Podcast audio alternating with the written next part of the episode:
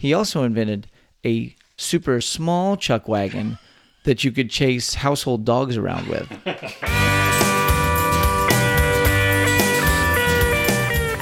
Howdy. You're listening to Come and Take It, a talk show about Texas by Texans, where three friends born and raised in the Lone Star State share our views on the history, culture, and just what it means to be Texan. I'm Mike Zulkowski. I'm Sean McIver. And I'm Scott Elfstrom. To many people, Texas is cowboys and cattle drives. The image of tough, independent men driving a massive herd of longhorns across desolate country while facing impossible odds is universally iconic. The plots of any number of movie westerns focus on the cattle drive.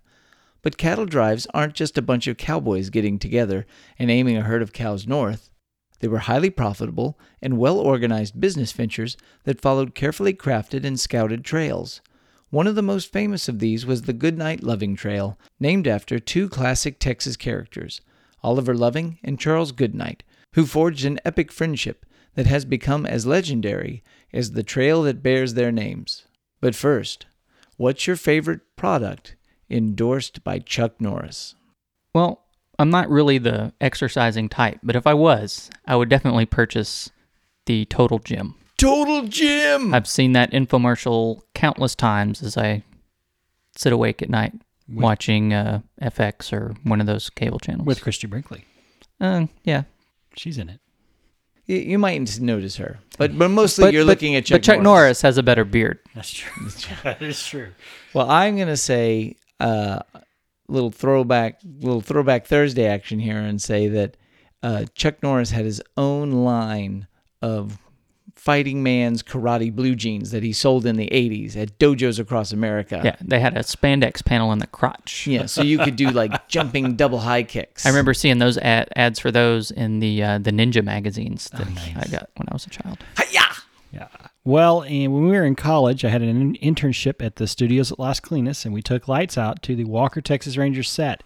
And there I got to see Chuck Norris doing a commercial for some type of Indian casino. So I actually saw him physically endorsing this casino thing. So I trump you all because I saw the man shilling for something in person. You know, I have a great idea for our listeners out there. If anybody knows Chuck and uh, he'd like to endorse a particular Texas podcast, we're looking for someone who can really carry Yes. carry the carry the weight. What would come to be known as the Goodnight Loving Trail began in June of 1866, when Charles Goodnight and Oliver Loving decided to partner up and drive cattle to New Mexico on a new and unblazed trail.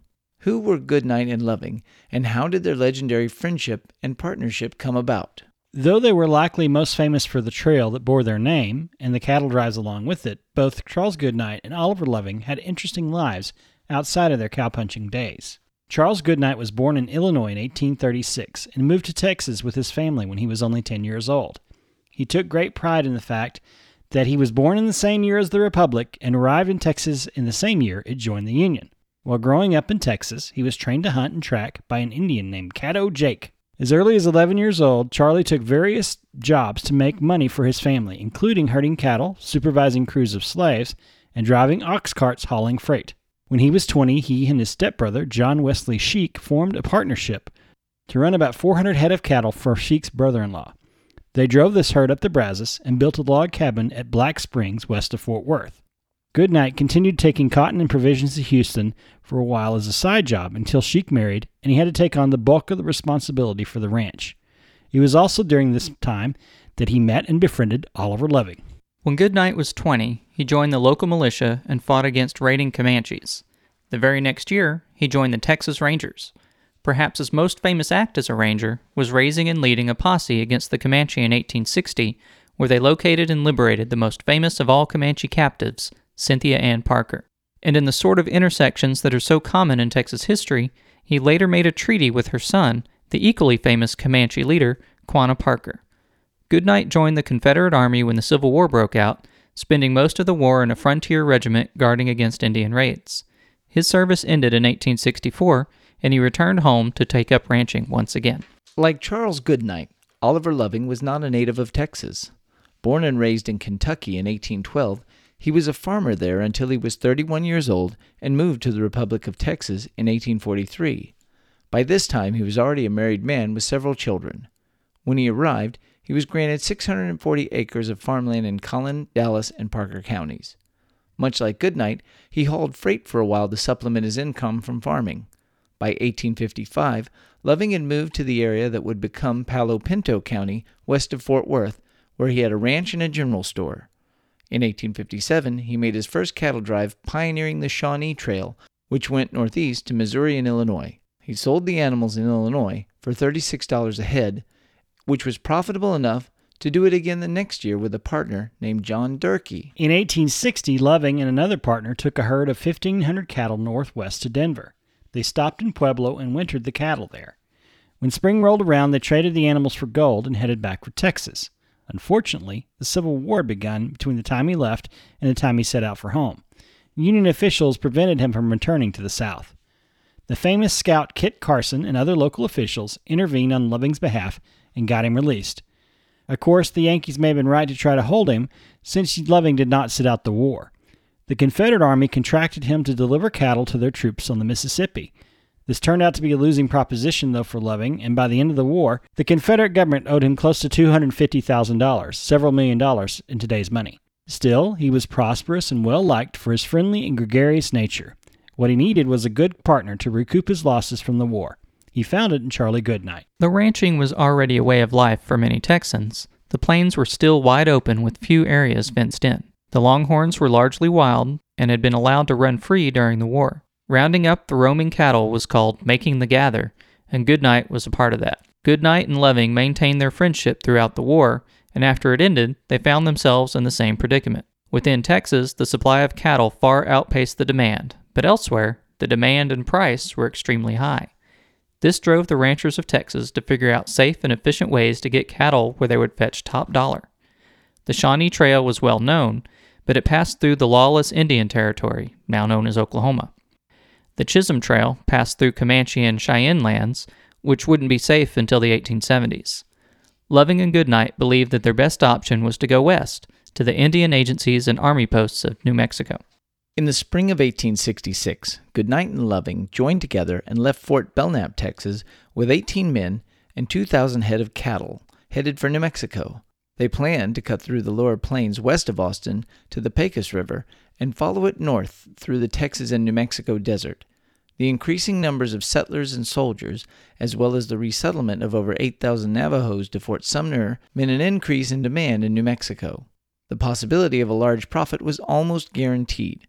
Because they would travel through uncivilized territory, Goodnight came up with an idea to facilitate hauling and preparing enough food supplies for the whole party. He took an army surplus Studebaker supply wagon and made numerous modifications, creating the very first chuck wagon. The idea would be duplicated by others time and again, becoming one of the most iconic symbols of trail drives and cowboys. The chuck wagon was not his only innovation, though. Goodnight later developed a practical side saddle for his wife, Marianne Molly Dyer, and was reportedly the first rancher in the panhandle to build barbed wire fences and artificial watering facilities.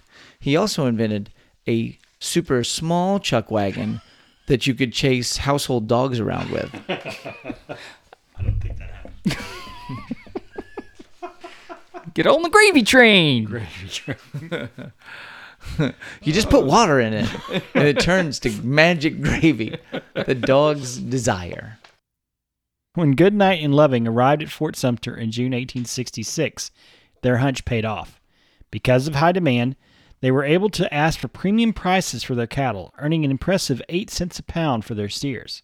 Goodnight returned to Texas with a profit of $12,000, while Loving continued north with 800 remaining cattle that the officials at Fort Sumner did not want. This was approximately $180,000 adjusted for inflation. As Loving continued, he was stopped at a toll gate in the Raton Pass, where he had to pay Richens Lacy Wootton 10 cents a head to cross. Wootton was making a tidy profit charging cattle drivers to cross through the only convenient pass in the area. Still, when Loving arrived in Denver, he sold the rest of the herd to John Wesley Iliff, one of the retail store owners there.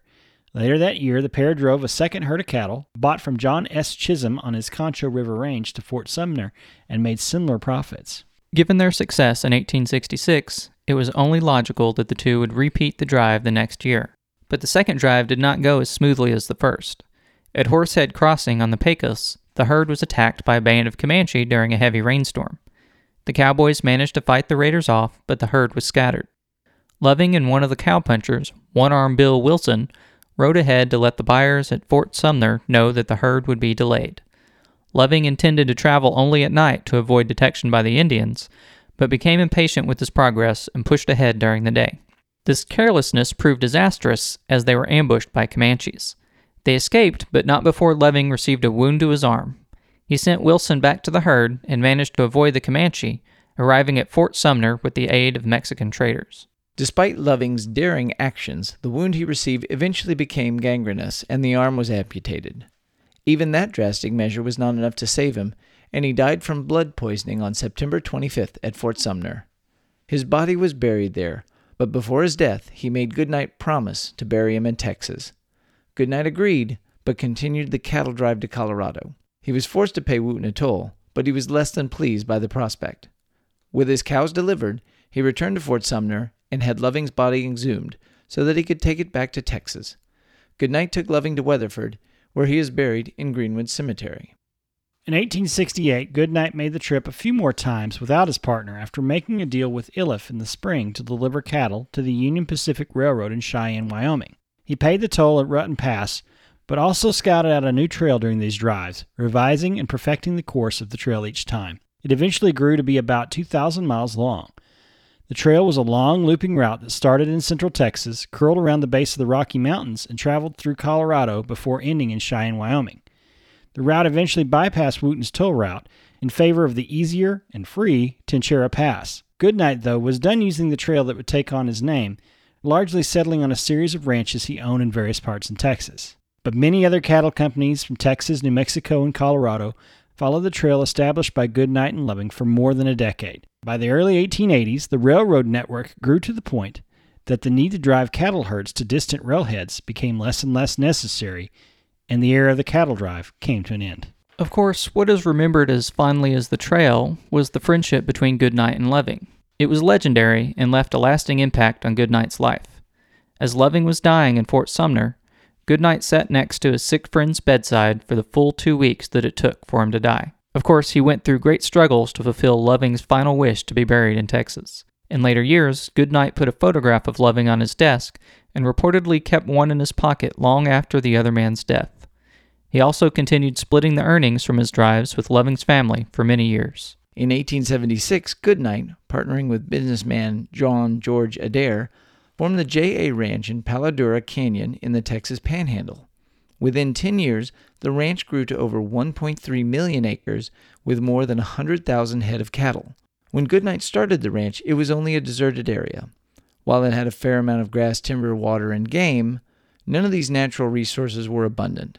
It was so deserted that there was little demand on what was available. In 1878, he took the first J.A. trail herd, led by his famous steer Old Blue, north to Dodge City, Kansas, and the railhead located there.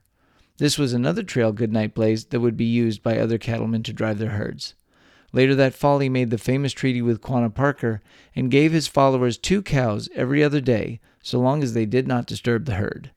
Two years later, in 1880, he helped found the Panhandle Stockmen's Association.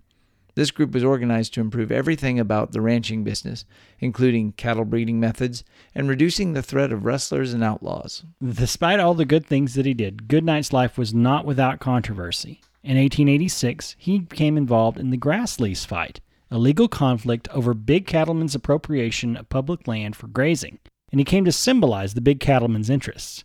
He was seriously criticized by the press for his position in the dispute and was even accused of robbing money from school children of Texas. At the same time, changes in the business of raising cattle, as well as a stomach ailment that almost killed him, convinced Goodnight to sell his interest in the J.A. Ranch when the contract came up in 1887. He limited his ranching activities to a new ranch and house he bought east of Amarillo in what is today a town that bears his name. This new ranch had a relatively small herd, including 250 buffalo, that he'd shown an interest in preserving. Expanding his business interests beyond ranching, Goodnight invested heavily in a Mexican mine that eventually failed. He lost more money because of his investments in the Interstate Land Company after courts declared the land grant it capitalized on invalid. Still, his other investments and ranch allowed him to remain financially comfortable, and he continued his breeding experiments with buffalo. He also kept a menagerie of elk, antelope, and other animals, including various types of birds and zoo like enclosures. This menagerie was impressive enough that the Goodnight Ranch became a tourist attraction in the Texas Panhandle. Goodnight's interests extended beyond business and animals, and though he'd never had more than a few months' formal education, he created a college to provide others the higher education that he never got. Unfortunately, lack of funding and competition from several other colleges in the area meant that the doors of Goodnight University were only open for about 30 years, from 1898 to 1917. In 1926, Molly, Goodnight's wife of more than 55 years, died. He fell seriously ill soon after, but was nursed back to health by Corinne Goodnight, a nurse and telegraph operator from Montana that he'd struck up a correspondence with because of their shared last name. Though she was a distant cousin, he married the 26 year old on his 91st birthday the next year. Shortly afterwards, he sold his ranch with the stipulation that he could live there for the rest of his life. Unfortunately, this stipulation proved largely unnecessary as he was 91 years old. He spent his remaining winters in Arizona because of his frail condition. He died a few years later, on December 12, 1929. Goodnight's influence extended long beyond his death. While founding the J.A. Ranch in 1876, he and his family preserved a herd of bison. It is said that the descendants of this herd survive to this day in Caprock Canyon State Park. While the herd at Caprock Canyons was donated by J.A. Ranch, there is no actual documentation that it's the herd that was preserved by Goodnight. It is known that bison from the Goodnight herd were introduced into Yellowstone National Park in 1902 and were distributed to several large zoos and ranches around the nation. Goodnight also crossbred his buffalo with his cattle, creating hybrids he called catalo, but which most people refer to as beefalo. Mmm, beefalo. Yum. Yum. Who wants to go get a hamburger? I don't want a hamburger. I want a beefalo burger. Beefalo burger. Loving's legacy is not as extensive as Goodnight's. Now, this may be due to the fact that Goodnight lived for another 40 years. Nonetheless, he made such an impact on Texas and New Mexico that there are several features named after him. There is a small city in New Mexico that bears his name, and we recorded an episode on Loving County, which is the least populous in Texas and an area that the trail passed through. In addition, the area of the Pecos River where he suffered his eventual fatal injury is now known as Loving's Bend. Goodnight and Loving's influence does not end with the few places named after them, though. They and their trail can legitimately be called legends of the West. Both men were inducted into the Cowboy Hall of Fame, and they have been inspirations to pop culture. There's a song about the trail by folk singer Utah Phillips, and a song about Goodnight and Loving by country singer Clint Black. Perhaps most notably, though, the Goodnight Loving Trail, and especially the Cattle Drive of 1867, formed the inspiration for Larry McMurtry's Pulitzer Prize winning novel Lonesome Dove and the TV miniseries based on it. While not a direct telling of the story, there is no denying that Goodnight and Loving were the inspirations for the story. The names and the main characters are changed, but Goodnight himself makes an appearance in the novel. The story revolves around one man's promise to honor his friend's wish to be buried in Texas after he's attacked and wounded by Indians and dies of blood poisoning. It's telling that McMurtry's novel is often considered the quintessential novel about Texas, and the compelling men that inspired the story have so much to do with that. We all want friends like that. Well, there's that you know, you know that it's a it's the scene out of the movie of bury bury me in Texas, won't ya? Yeah, I want you to bury me in Texas. But I think you have to have a great name. I mean, not that Zolkowski isn't an awesome name, but you you know, like nobody wants to drive their cattle on the like you know the like the the boozer stoner trail, you know. Yeah. Well, I don't know.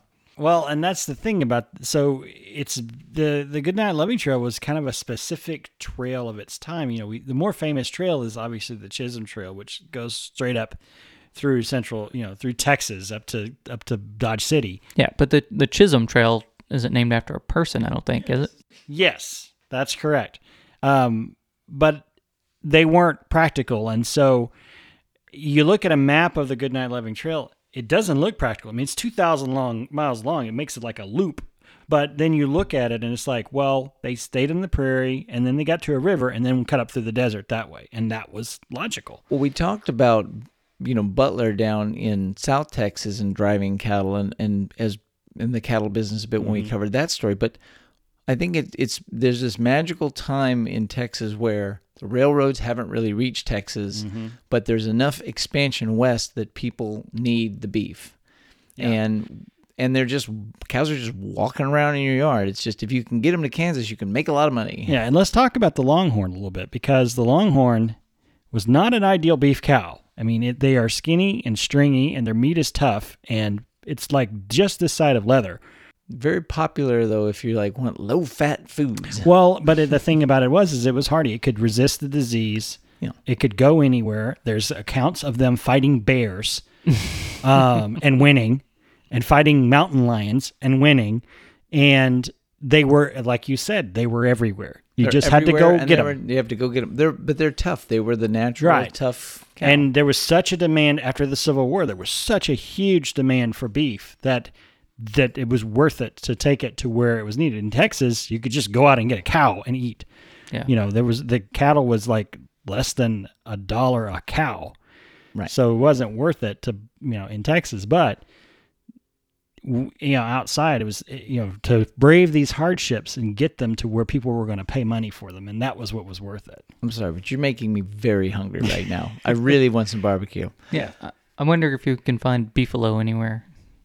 Well, where, where, where can I find some beefalo? Uh, you can actually find it where it's marked as buffalo because I read this one time. Most of the beef that i most of the buffalo that is sold commercially Is actually actually beefalo. beefalo. Right? They bred the beef, the bu- buffalo, basically. What's the word I'm looking for? They bred all the buffalo characteristics into these beefalo, beefalo, and so they're primarily buffalo, but they do come from this beef stock, this cattle hmm. stock. There is a hardy stock in buffalo ranching, but it's one of those funny USDA regulations where what quali- how much buffalo does it take to qualify? Oh, okay. Well, there you go. But it's delicious. Thank you. Thank you, Charles Goodnight. Yum.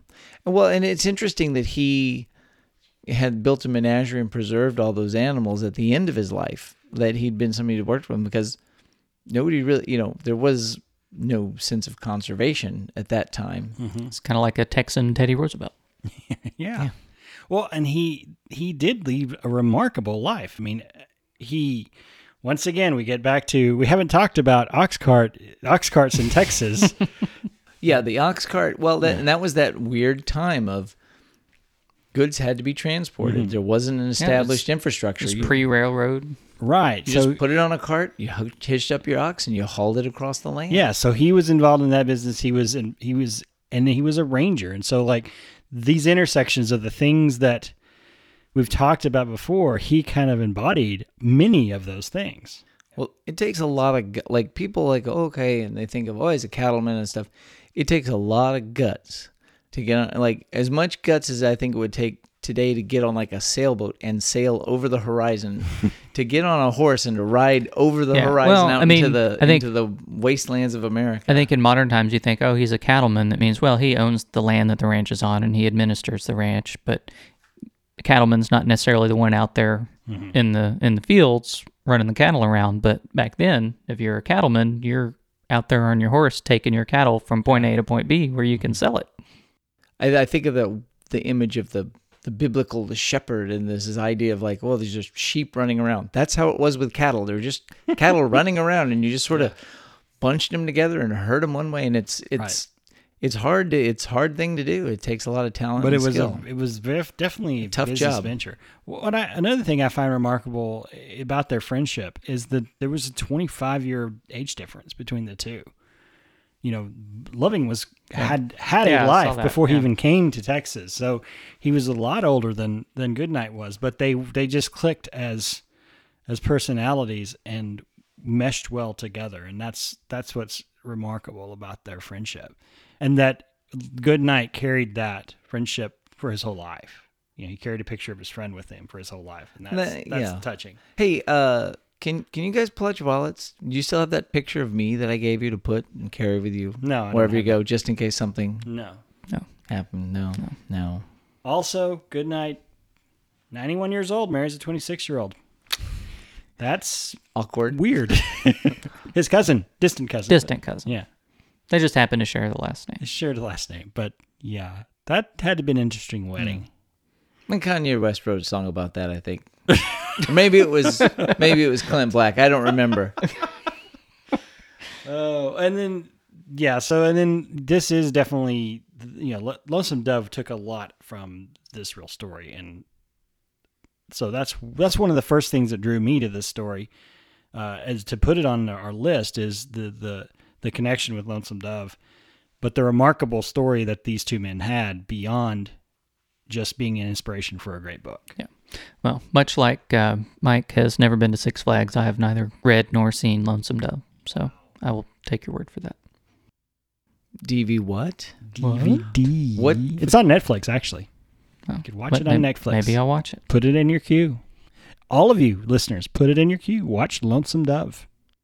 Good night. Yeah. Bury me in Texas. Good night. Yes. That wraps things up for today. You can find notes and links from today's show at brainstable.com. We'd love to hear from you, so like and share us on Facebook, follow the show on Twitter at Texas Podcast, or go to brainstable.com and leave us some feedback. You can find our show and many other great history podcasts at historypodcasters.com. Why not follow us individually too? I'm on Twitter at Mr. Java. I'm Max Sean with two N's. And I'm Scotticus with two T's. We'd like to thank our friend James Aberdroth for helping us research and write this episode.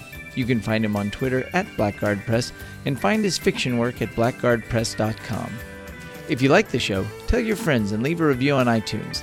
That's what helps us find new listeners, just like you. We hope you'll join us next time and remember that even if you aren't from Texas, Texas wants you anyway.